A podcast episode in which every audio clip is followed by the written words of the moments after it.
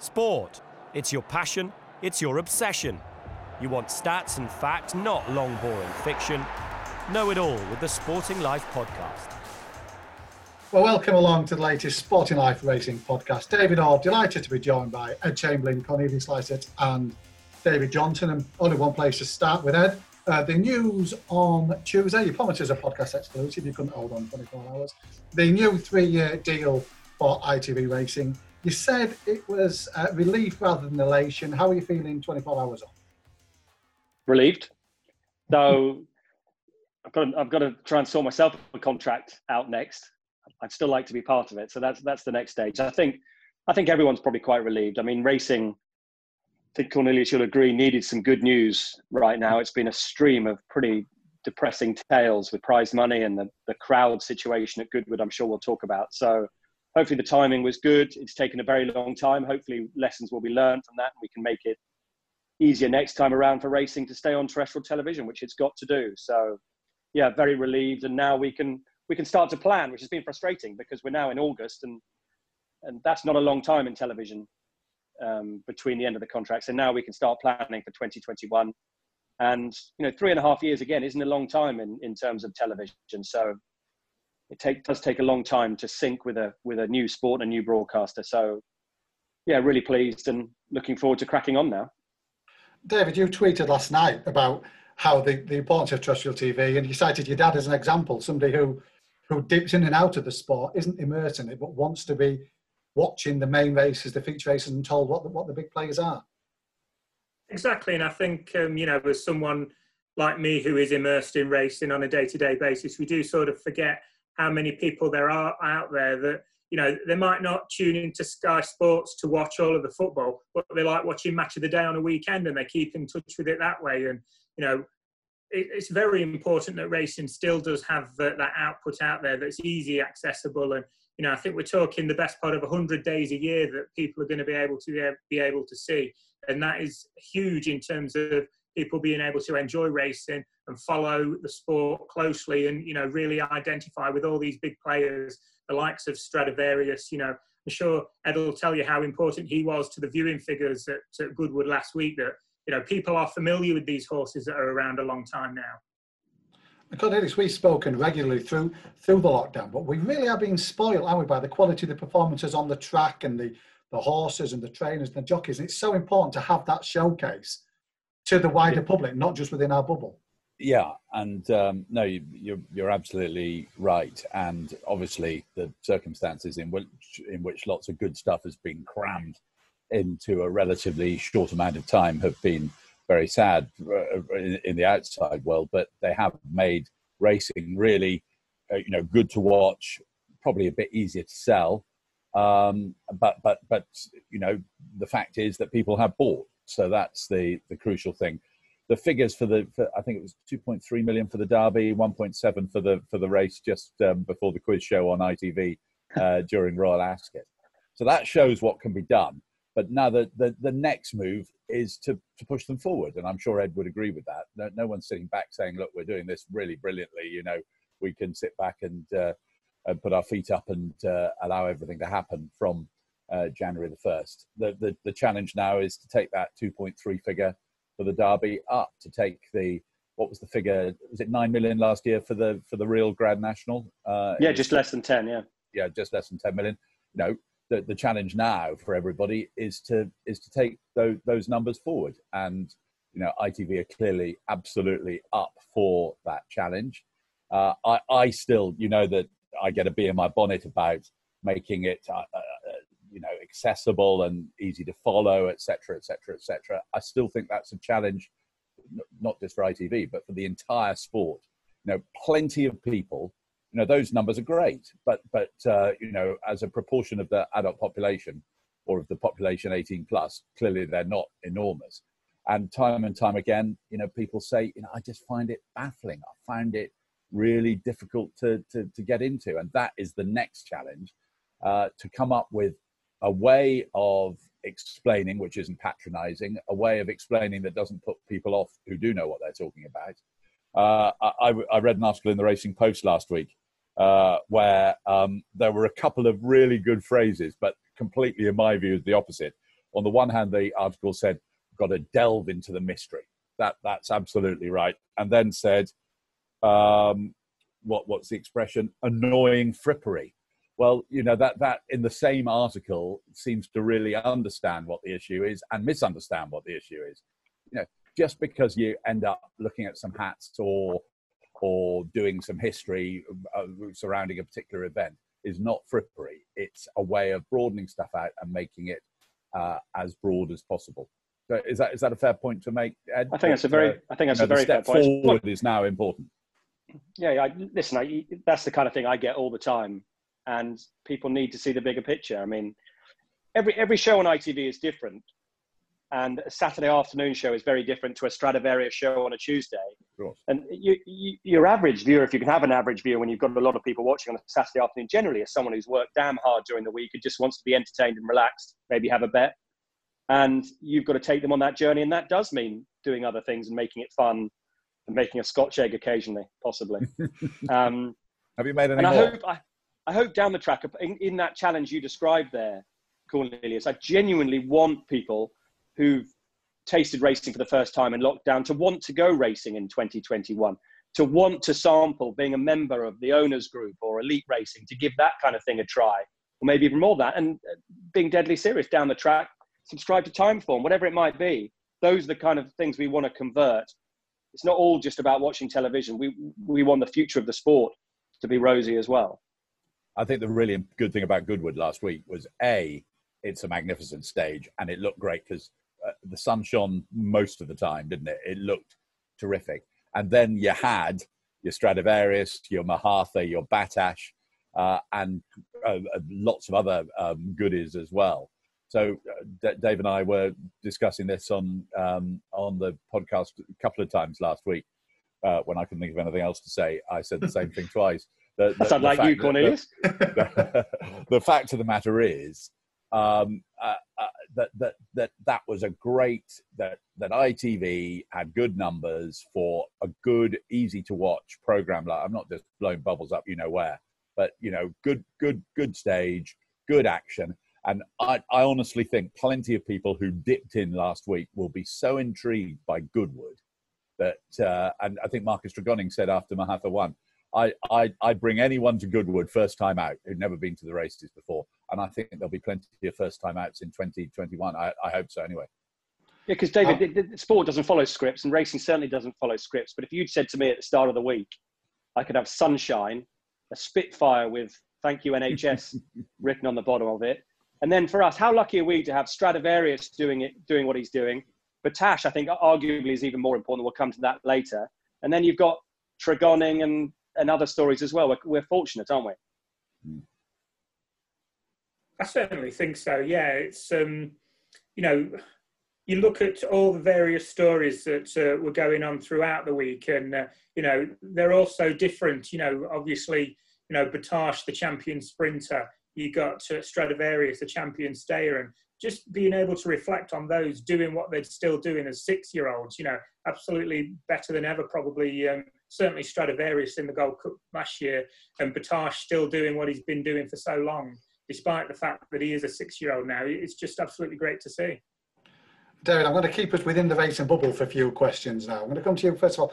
Um, interference in races, careless riding, however you want it, it's been one of the big buzz topics. Kevin Blake written a couple of very strong articles on it on at the races. Um, we've seen a couple of examples over the last week. Rob Havlin successfully appealing his 10 day ban at Yarmouth. And then at Goodwood, Tilsit and Ryan Moore coming across, snatching up a rival, going on to win the race. And you took the Betfair Exchange market, never in any danger of losing it in the stewards room. How comfortable are you at the minute that we've got things right, or how much do you think it needs to change? I think, judging from what we see on the uproar on Twitter, I think I'm more in the minority than the majority in that I think the way the rules are at the minute I don't think that there's too much of an issue with them. Um, it's, I think it, if you want to sort of have a real issue, it, for me, the problem is you've got horses moving at 35, 40 mile an hour on tracks like Goodwood. You know, if there's bound to be problems, there's bound to be interference. If you want to do away with that, you probably want to do away with tracks like Goodwood because, you know, running races in events like uh, on courses like that, it's always going to lead to trouble.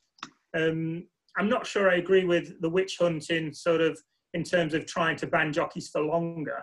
It reminds me rather similar of when John McCririck used to beat on about when jockeys eased up prematurely and said ban them for six months, that'll stop it. You know, no one was easing down thinking, oh, it's okay, I can take it easy. I'm going to get banned for three weeks if I ease off too soon. Much like jockeys aren't taking they just don't have time to react to think, you know what, it doesn't matter, I'll just do this, I'll do that. It's split second decisions of horses that are moving at 40 mile an hour. And, you know, I think we're asking a hell of a lot of jockeys as it is and trying to sort of ban them for longer as if it's going to make a difference. You know, if you want to actually stop them, Paul Struthers made a really good point in a podcast on Betfair yesterday. He was saying that the only way you are actually going to change it is if you look at actually disqualifying horses and instead of giving the benefit of doubt of doubt to the first past the post, you actually say, well, actually, should the benefit of the doubt go to the horse that suffered the interference rather than the one that won the race? So I, think it's very tricky, but um, I don't think the rules as they stand are too far wide of the mark. Cornelius, we finally got our racing fixture list that we've been craving through to the, mm. The end of the year. We've, got a, a, boost in prize money, an increased contribution from the levy board. But let's be fair, it's not all sweetness and light within the racing parish still on this issue. the, the prize money is still there, the problems are still there. How, how worried are you going into the autumn about where we are right now? Um, well, we're, we're, we're definitely not moving in the wrong direction. Whether we're moving much in the right direction. Well, clearly we're moving a bit, but just a bit. It's a bit on the slow side, isn't it? But you know, the the ITV thing. That's one less thing to to be concerned about. Uh, there is a deal in place for the latter part of the year, so that's something. Uh, maybe the the time to be worried is from January the first onwards, uh, when you know, not in in the racing world, in the the world as a whole. You know, 2021 is going to be a really really challenging year and you know the challenges that racing faces are considerable, but the the challenges that lots of different um, walks of life, you know, whether it's pizza restaurants or whether it's betting shops or whether it's manufacturing or whatever, there, there are going to be massive amount of problems. Uh, racing is in a in a position; it's got lots of smart heads, and let's hope that they can sort of get together and and move things forward and not do too much bickering because it is it's almost like a caricature, isn't it? The the the bickering now and the the race courses on taking one corner and the the the players, the horsemen's group taking another corner and BHA. I, funnily enough, I, th- I, thought there was a striking quote as regards the ITV contract from John Gosden uh, about the BHA, where he said um, uh, when when talking about uh, the importance of sorting out the, the funding issue, uh, he was talking about ITV and the BHA, uh, and there was a definite pop at somebody. To be clear, uh, BHA not part of the negotiations, he said. So the frustration of people like John Gosden and of all the other players is definitely there, and it has to be hoped that things do do do improve. I, I, you know, I think the, the the September the first onwards looks sort of okay. Uh, obviously, the prize money is not as good as it uh, as it should be, but there's an element of certainty it's January the 1st onwards that could be the concern. And Ed, we were due to welcome back 5,000 racegoers at Goodwood on the Saturday. The government pulled the plug on the eve of that, as they did with all sport, cricket, snooker at the Crucible. What was the sort of reaction, the feeling at Goodwood at that news? How worried are you about the future of some racecourses as this moves forward? And what about the notion from Doncaster that they'd like to welcome people back to the St Leger meeting? How, how much is that viable or is it pie in the sky? Hopefully not pie in the sky because we've got to get crowds back. We can't. What Cornelius has talked about there, yes, in the short term, we're going in the right direction, but we won't be going in the right direction for long if we can't we can't get crowds back sooner rather than later. I thought Adam Waterworth's words were very good, but very sobering at the weekend off the back of the news that broke from the government. Listen, I can understand the government's decision. I find this government just, you just can't read what's going to happen next. The messaging Cornelius and you and I, when we do any kind of media training, whatever, messaging and clarity is all important. You never know what's coming next, and, and even when you do, it's so hard to comprehend. And I felt so sorry for Goodwood, the snooker, the cricket, to have the rug pulled from under their feet.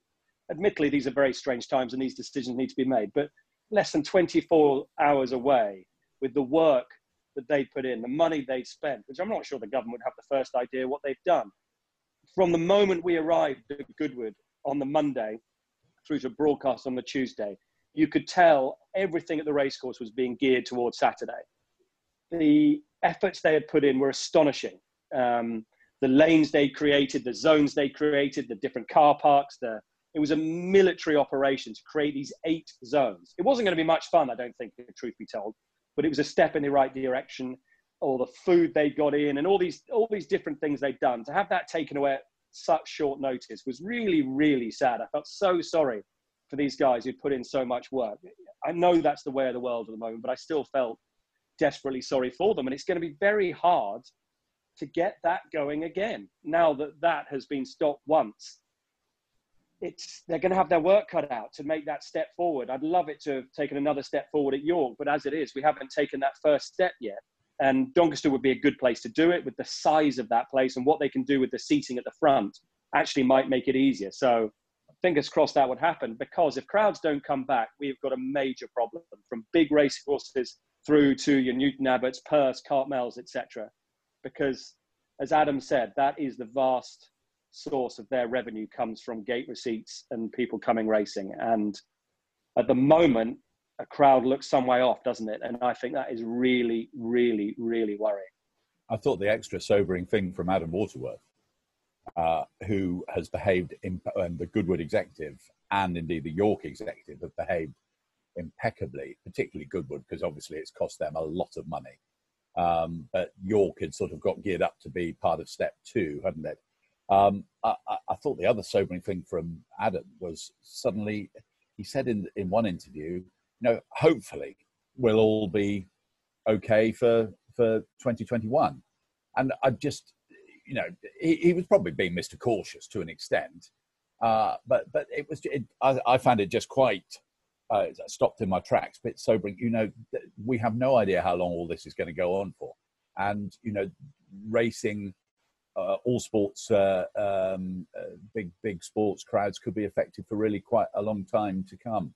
So I thought I thought that was the other sobering thing from there. The good thing about Doncaster, if step one does take place, when's the St Leger? Fifteenth of September, something something like that. So that's a fortnight until the first of October. And to be fair, the 1st of October has been a bit of a magic date. Now, now hopefully, the, the, the central government was being extra cautious last week. Uh, by the middle of September, it, th- th- things will have calmed down a little bit further. Uh, people will have, uh, you know, they'll have concentrated a bit more on what can be done, as Goodwood had demonstrated uh, it was going to do. And then from the 1st of October, uh, you know, we can, we can have, you know, I think but my point is that the 1st of October had been the magic date. Suddenly we got a bit ahead of ourselves and we thought, actually, we're going to be able to pull this off a little bit earlier. Perhaps the 1st of October all along was the realistic date. And David, before we move on to a Goodwood review, sad news through on Tuesday, uh, the death of Sceptical. Um, it would have been such a story this flat season, burst upon the scene, the Godolphin cast off, and it leaves a huge hole for his connections. Absolutely, yeah. You know, um, also just sort of came from nowhere, wasn't he? Sort of literally winning races on the all weather at Dundalk, and every time he won, he won by so far. I think, oh, this could be interesting. And then, you know, before you know it, he was posting sort of listed class performances in handicaps, and then all of a sudden, bang, there he is. He's in the Diamond Jubilee. He's going off two to one, three to one favourite, you know, something like that. And he came up short twice in Group One company, both times over six furlongs there was still something to see whether you know when he goes back to if he went back to five furlongs races like the Flying Five, the Nunthorpe against Battaash would have been something for us to see. And yeah, you know, I mean, it's tragic when any horse um, obviously uh, loses their life, but you know, all the more so given the backstory behind this horse. You know, there was definitely unfinished business about business about him, and uh, yeah, real shame for connections uh, to lose him like they did and hardly ever a better example of the ups and downs. You know, Denis Hogan, his trainer, finishes his riding career on a high uh, at one minute, and then just a couple of days later, that goes and happens. So, uh, a real roller coaster time for Denis Hogan and his team in Tipperary. You're listening to the Sporting Life Racing Podcast in association with Skybet.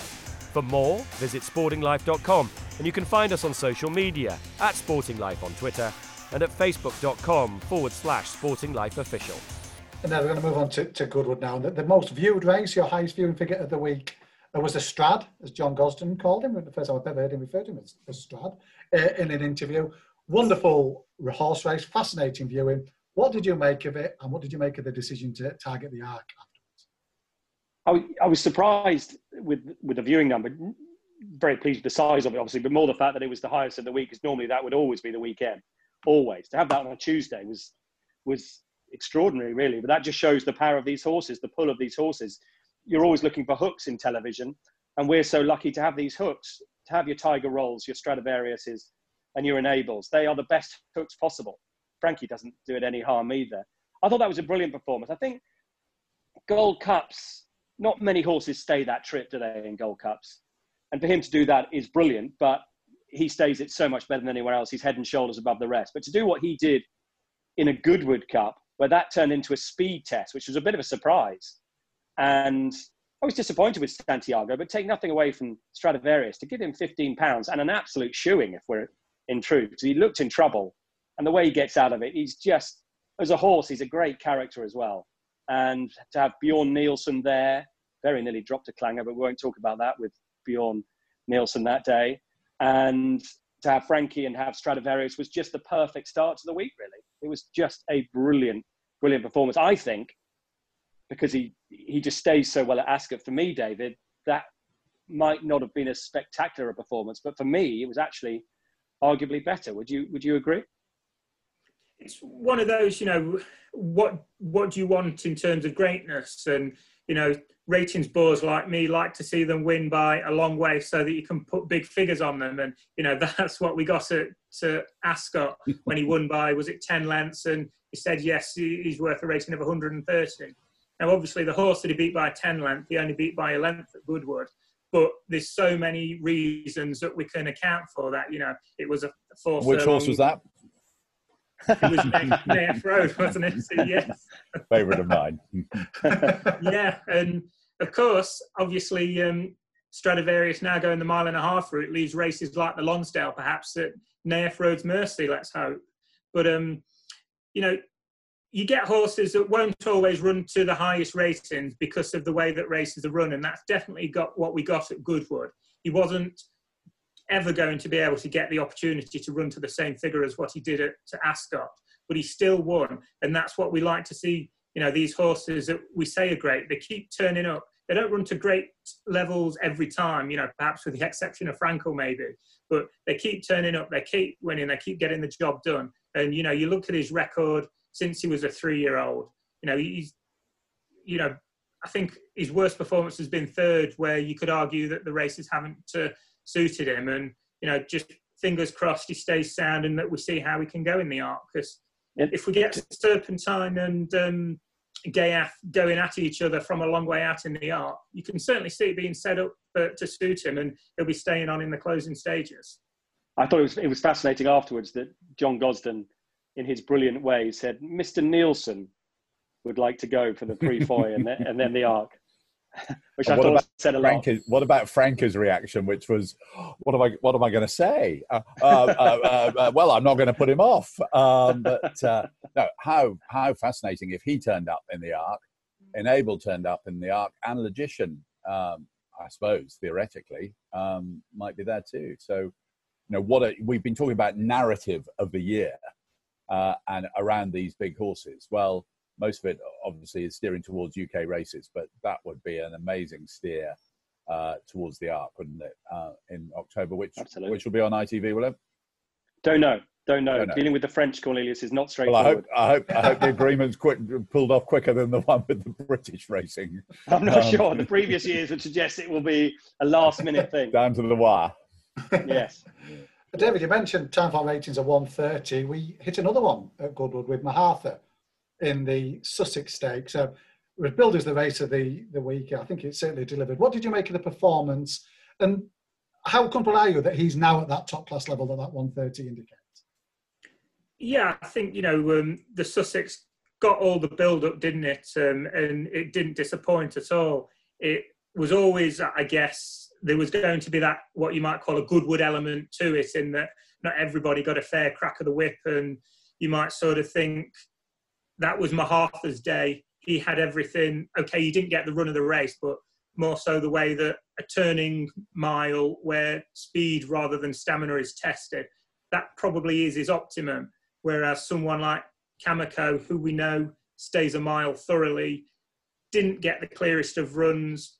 You know, there's several horses that were beaten that day that will come away from it thinking, well, you know what, on a different day, under different circumstances, we've still got a chance of turning that around. And for me, that's what you really No, David, come on.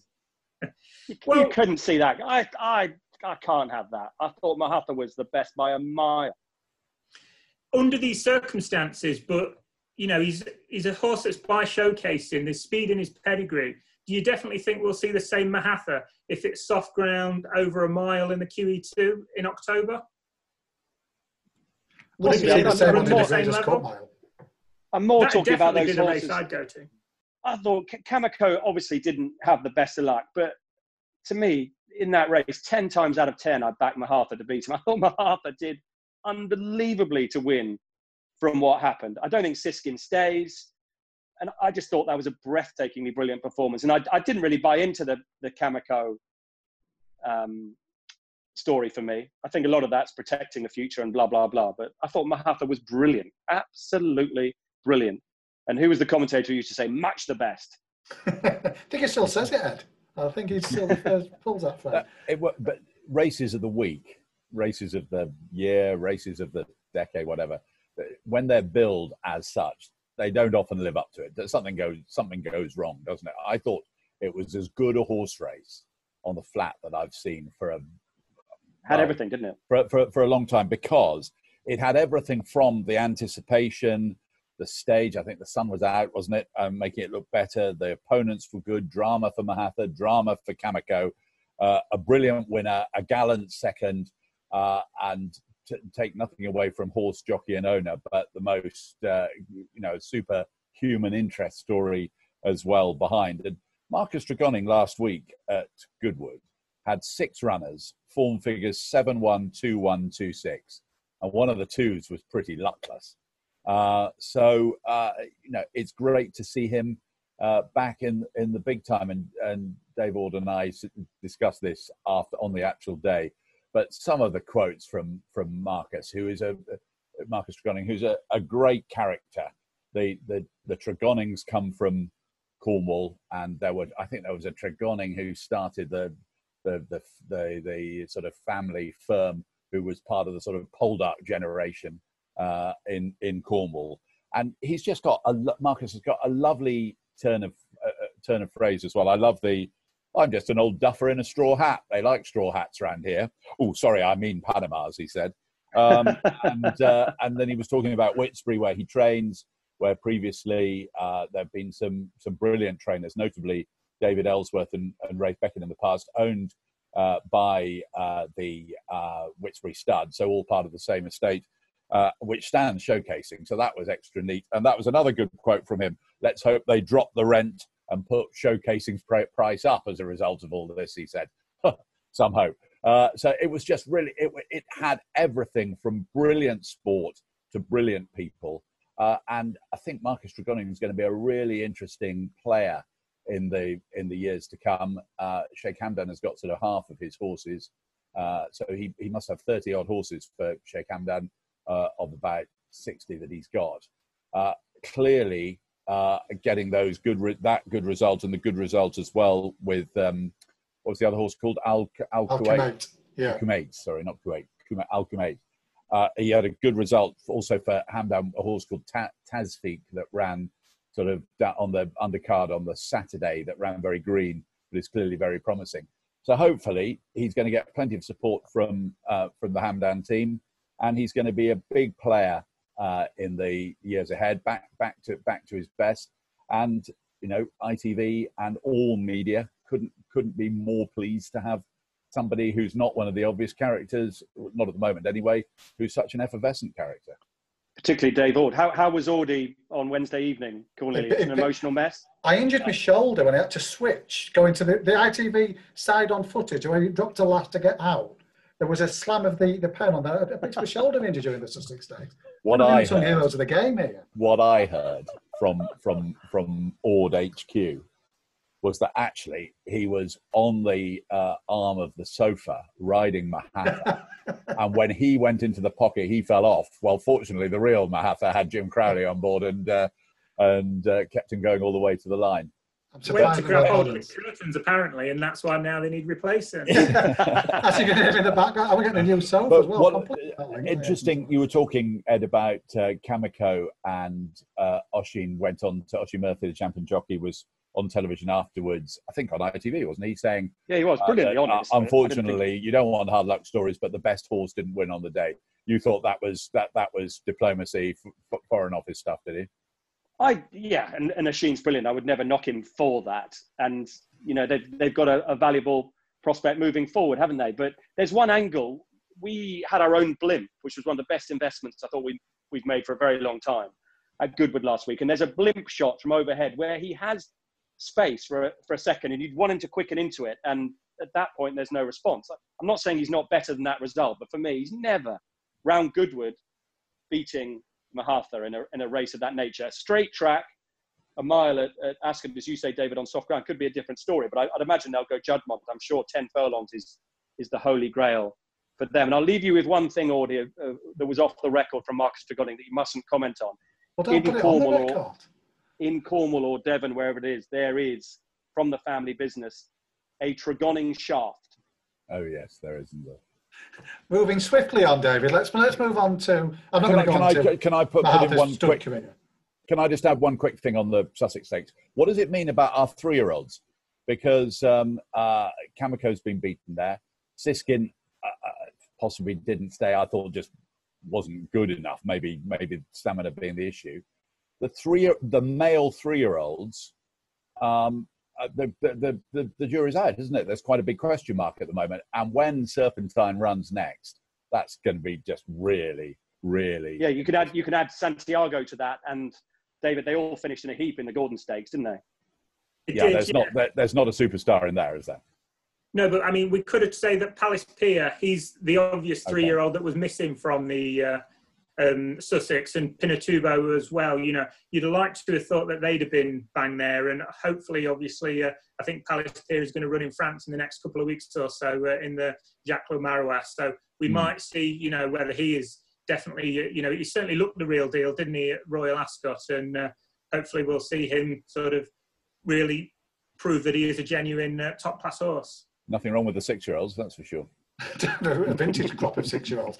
David, when do we start getting worried about the Derby form? The Derby third beaten in a maiden sadly picked up an injury during the race and is out for this season. We saw Mogul win the Gordon Stakes, relatively hard work. English Kings plodded on from the rear. Khalifa sat no, no real show. At what point do we start start saying "Oh, this is this is an under par? Well, I think you know we were saying it pretty much uh, at two furlongs out, weren't we? Yeah. you know, uh, but you know, Don't get in me in trouble again. you know, um, they were beaten a long way. It's not a surprise almost that some of those horses that were only running sort of to 110, 115 in the Derby aren't coming out from the Derby and running to 120, 125. You know, they were beaten a long way in the Derby. And the key question is that we need answering, and it's only going to be answered when we see Serpentine next, is is he as good as he looked that day? Um, you know, the jury is out. So many people will sort of uh, really say that he got the run of things, and they'll only sort of believe what they saw if he does it again. So, you know, fingers crossed he stays sound and that we see him in the Grand Prix de Paris on St. Leger weekend. Now let's talk about doing it again. Battaash won a fourth uh, Qatar King George Stakes. Ed Chamberlin screaming David Coleman style. Look at the clock or look at the time. It was it was very exciting. It's a wonderful performance. David, how high in the list of Battaash's greatest hits does that performance stand? I'm going to be boring again now and sort of uh, have to point out the uh, proximity of the third ornate. So that sort of you go for it, David. I couldn't give a monkey. no, please do go for it, David. Know, please he, do. He holds the bare form down a little bit, uh, unfortunately. But sometimes, you know, again, it's not just all about the ratings, is it? It is the fact that he's still here. He's doing it as a six-year-old, and he's got enough performances in the book to know that he is a genuine sort of mid 130s horse on the Timeform figures. I said before, he's the only horse currently um, that's ever been Timeform champion sprinter three years on the bounce. There's going to be something very strange if he's not going to be getting that for a fourth year on the trot as well. So, you know, he, he's breaking records. He's, he's, he's beginning to transcend just the ratings bores, isn't he? Now, you know, he's, he's everyone's sort of been a, well schooled in the story of Battaash and how he's not straightforward, how he's a little bit tricky, but he doesn't always give his running. But as time goes on, we're sort of having to reinvent that story again. And, you know, he's probably only got one disappointment in the Abbey last year over the last sort of 15, 16 months. And, you know, there's not many horses that you can say that about. And I just hope he stays around as a seven year old and eight year old. And obviously, as a gelding, there's a good chance he could as long as he's maintaining this kind of level. And that retribution or reinvention or incarnation, Connie, it's been a theme, a sort of theme of the year. We had it with Ghaiyyath, couldn't back up and then bang yeah. it or so in the eclipse. Battaash gets beat too often to be an absolute crackerjack sprinter. Well, as David said, one off day in two years isn't ain't bad. No, and uh, I think um, plenty of people have had to eat words, haven't they? With Battaash going into Ascot, he'd never won at Ascot previously. The, the, the, the, distances weren't massive either, but they're, they're, you know, clearly he has nothing against Ascot. Ghaiyyath, well, he, he might have taken a bit longer because he'd blotted his copybook in the past, but uh, no, he's, he's right up there now. Ed was just saying, I suppose Kameko will go to the international stakes. You think Kameko taking on Ghaiyyath cool. You, you know, you, yes, it, it, it's one to savour, but uh, I don't know what the betting will be. But uh, but it's going to be short enough, I would have thought, uh, to be, especially if if the three-year-old, the top three-year-olds, continue not to have particularly good results. Let's say Palace Pier went to the Jacques Le Marois on Sunday week and was beaten. There's a big question mark over the three-year-olds this year. Then um, against Kameko could end up, and others could end up being because we don't know an enable we, we don't necessarily know enable won't be there do we in the um, international stakes as well so what a race that is um, is is revving itself up to be but uh, I've had I have to admit that uh, I was very skeptical about Ghaiyyath earlier on in the year but uh, you know you ca- you cannot but but really admire these horses now you know if I'm strictly honest and obviously the owners have an absolute or the owner has an absolute right to call his horses whatever he wants I wish they had slightly better names. Um, but um, you know, to, to, be honest, if that's the only thing against them, it's not very serious. and then you've got you know, just not the most. Ghaiyyath's just not the catchiest name in the world. Battaash's a bit different, and but I have to say, when Jim Crowley started talking about the Batmobile, I, I, you know, my my admiration for both the horse and the jockey went up even higher.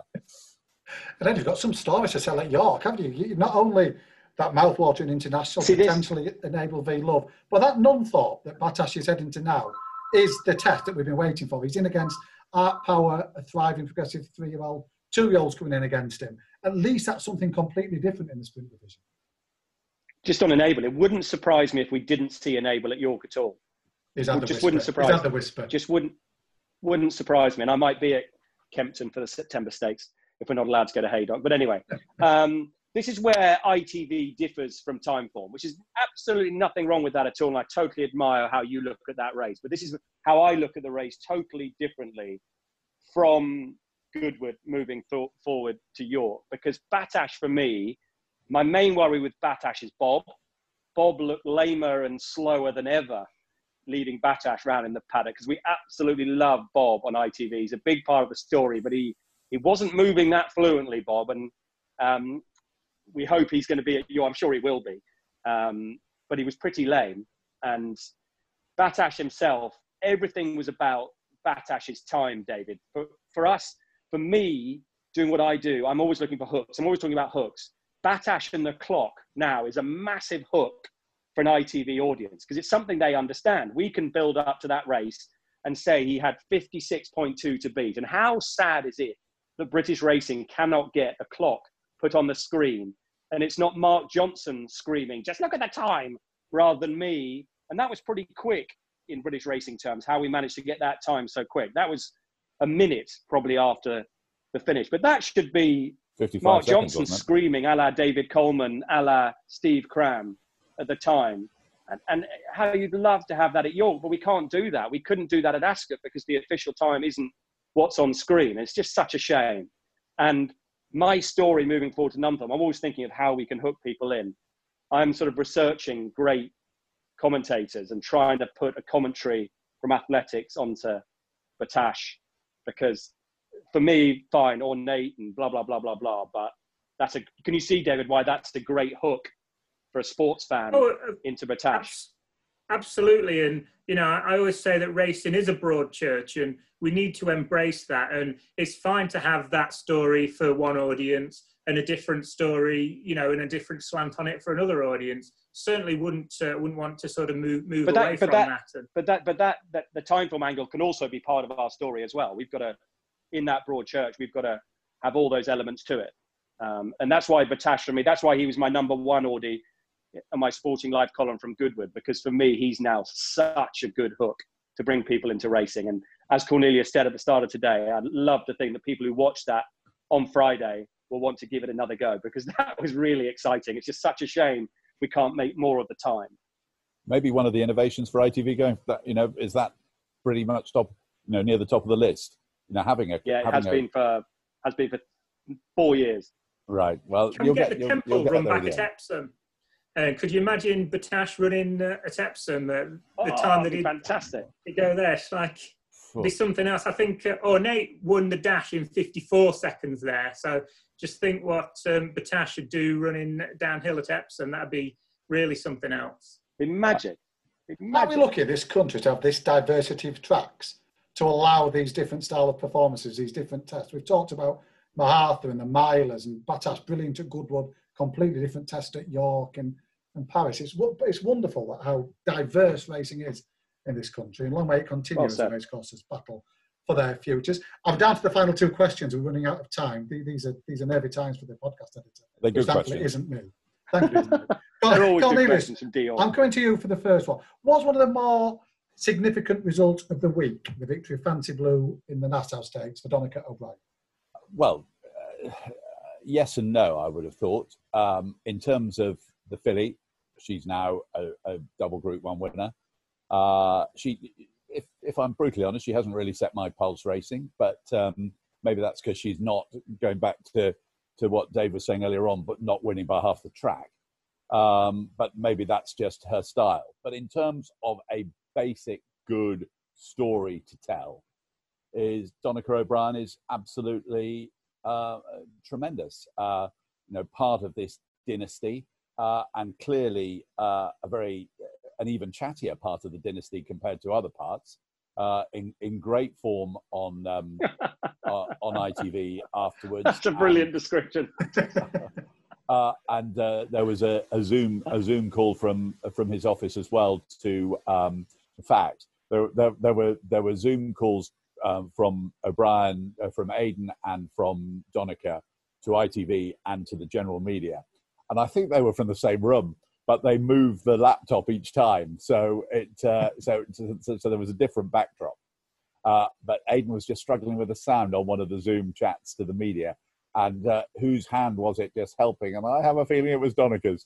Uh, but uh, but you know, here in Donnacha, you've got a you know a bit like Oisin and Oisin Murphy and Tom Marquand, Harry Bentley. Um, th- those are three other examples. You've got a young guy who's dynamic, who's photogenic, who's uh, likable, uh, and is part of horse racing. Um, so uh, yeah, I, I, think in terms of uh, uh, I, in terms of the horse, well done the horse.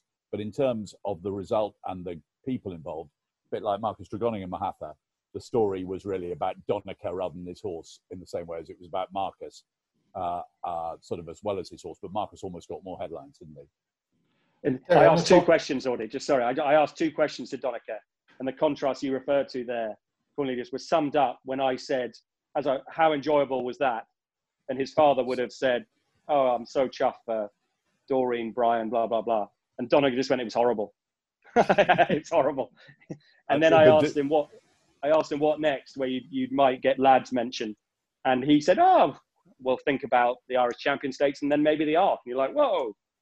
he, he seems like a really good guy. He'll learn the lessons. And there was, but there was though he slipped in on certainly on the media Zoom. But uh, it's a great credit to all the team and to Gavin and Dorian and Christopher. So uh, there, there's a little bit of dad there as well. You've got to have that. Dad, I want to talk to you about the two-year performances at Goodwood. Obviously, your your specialist area in Timeform. Um, let's start with Battleground. It's been a funny year for Ed O'Brien's two years. I think he's the only dual winner that they've had, or they haven't got many. You look at the Phoenix Stakes on Saturday, there's not many with ones next to their names uh, heading into that race. How impressed were you with Battleground in that vintage stakes? Yeah, I wasn't unimpressed with him, but he, you know, both wins, you know, have been sort of rather workmanlike than really sort of eye-catching, haven't they? Um, I think we've got him rated 110p, and it's interesting when you look at uh, the vintage on how much of a uh, stepping stone it is to Group One. Um, it's probably as important a two-year-old race as, as there is um, I think six of the last eight winners have gone on to win at Group One level. I don't think uh, you know Battleground is going to be a Pinatubo, but you know you're looking at races like the Dewhurst later in the season, probably before that. Um, you know, there's the, the, good seven furlong Group One in Ireland. That looks, um, you know, the obvious uh, place to go. The national stakes, and you know, I think, you know, he's certainly as good a two-year-old as they've got at the minute without setting the Pulse racing. What about supremacy? Really came of age in that Richmond Stakes. He did, yeah. Um, he's actually the highest rated two year old with Timeform now. We've got him on 116p.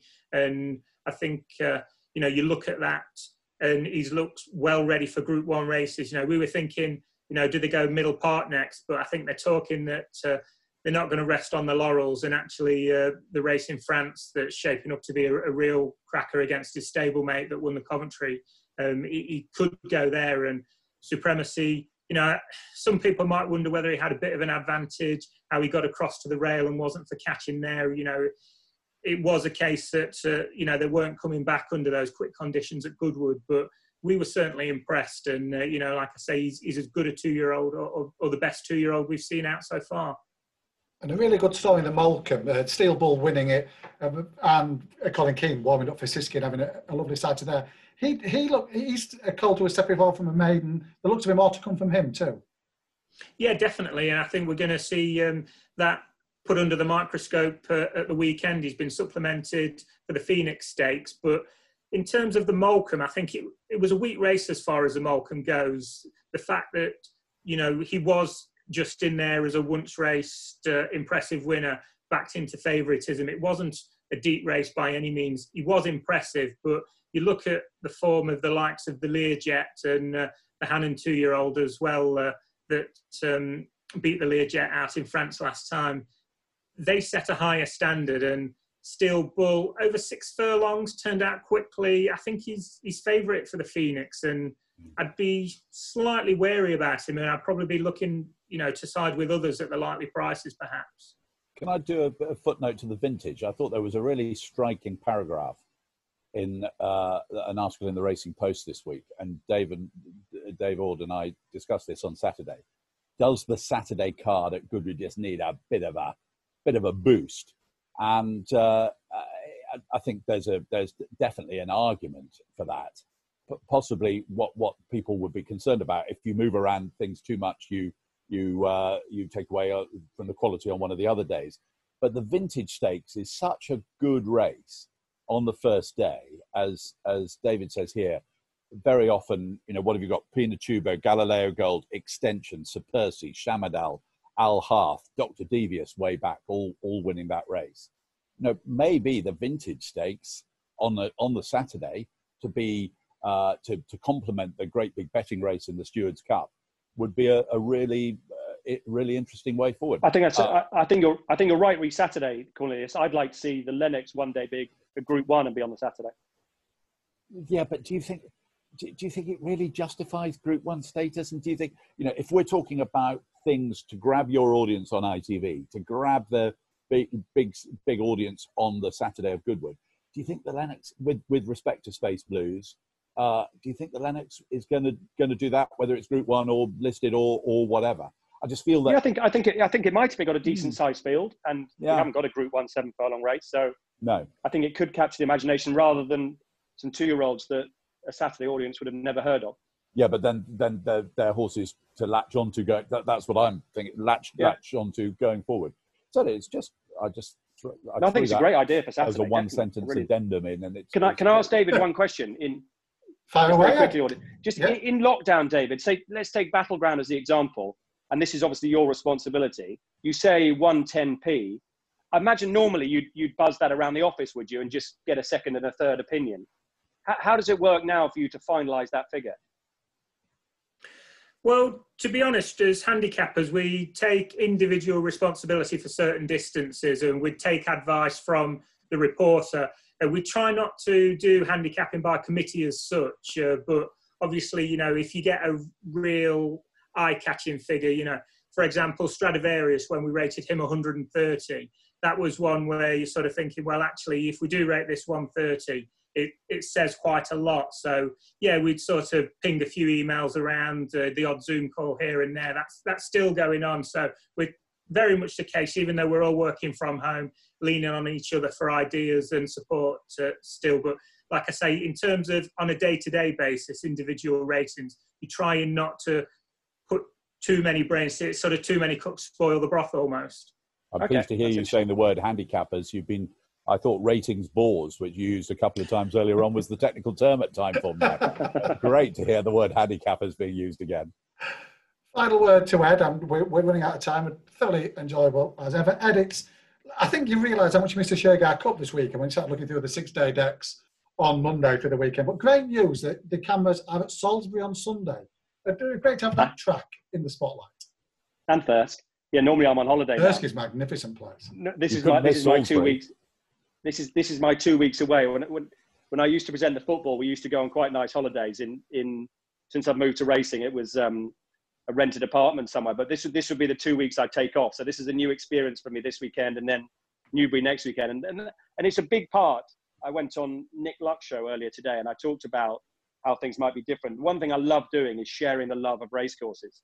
And over the next few weeks, I'm trying to think of who we're featuring. We've got Salisbury and Thirsk coming up, which is great. Salisbury, as you know, is very close to my heart and Marcus Tregoning's heart, Audie, and so hopefully yours as well, my local track. We've got Perth, we've oh. got oh. Carlisle, we've got Ripon, we've got all sorts of racecourses coming up. I love showcasing, particularly in this current climate, the smaller racecourses. So I can't remember what your question was, but yeah, I'm really excited about it. that was it. And, commis- and if you're listening, commiserations to Ollie Bell for missing out on the main presenting gig for the two weeks that he usually slots so effortlessly. Ed's domestic arrangements have counted against you there. Thank you. That's we're being beaten by the clock, but thank you so much to Ed, Cornelius, and David. Don't forget to check out timeform.com for all the details that offers on race passes, etc. In-depth analysis for the races and previews. A fantastic tool to get you to get using if you can. Uh, we'll be back next week, reflecting on the action from the weekend, the news stories, and the build-up continuing then to the Welcome George Ebor Festival, which is just around the corner. Thanks for listening to this Sporting Life podcast. For more, visit sportinglife.com and you can find us on social media at Sporting Life on Twitter and at facebook.com forward slash Sporting Life Official.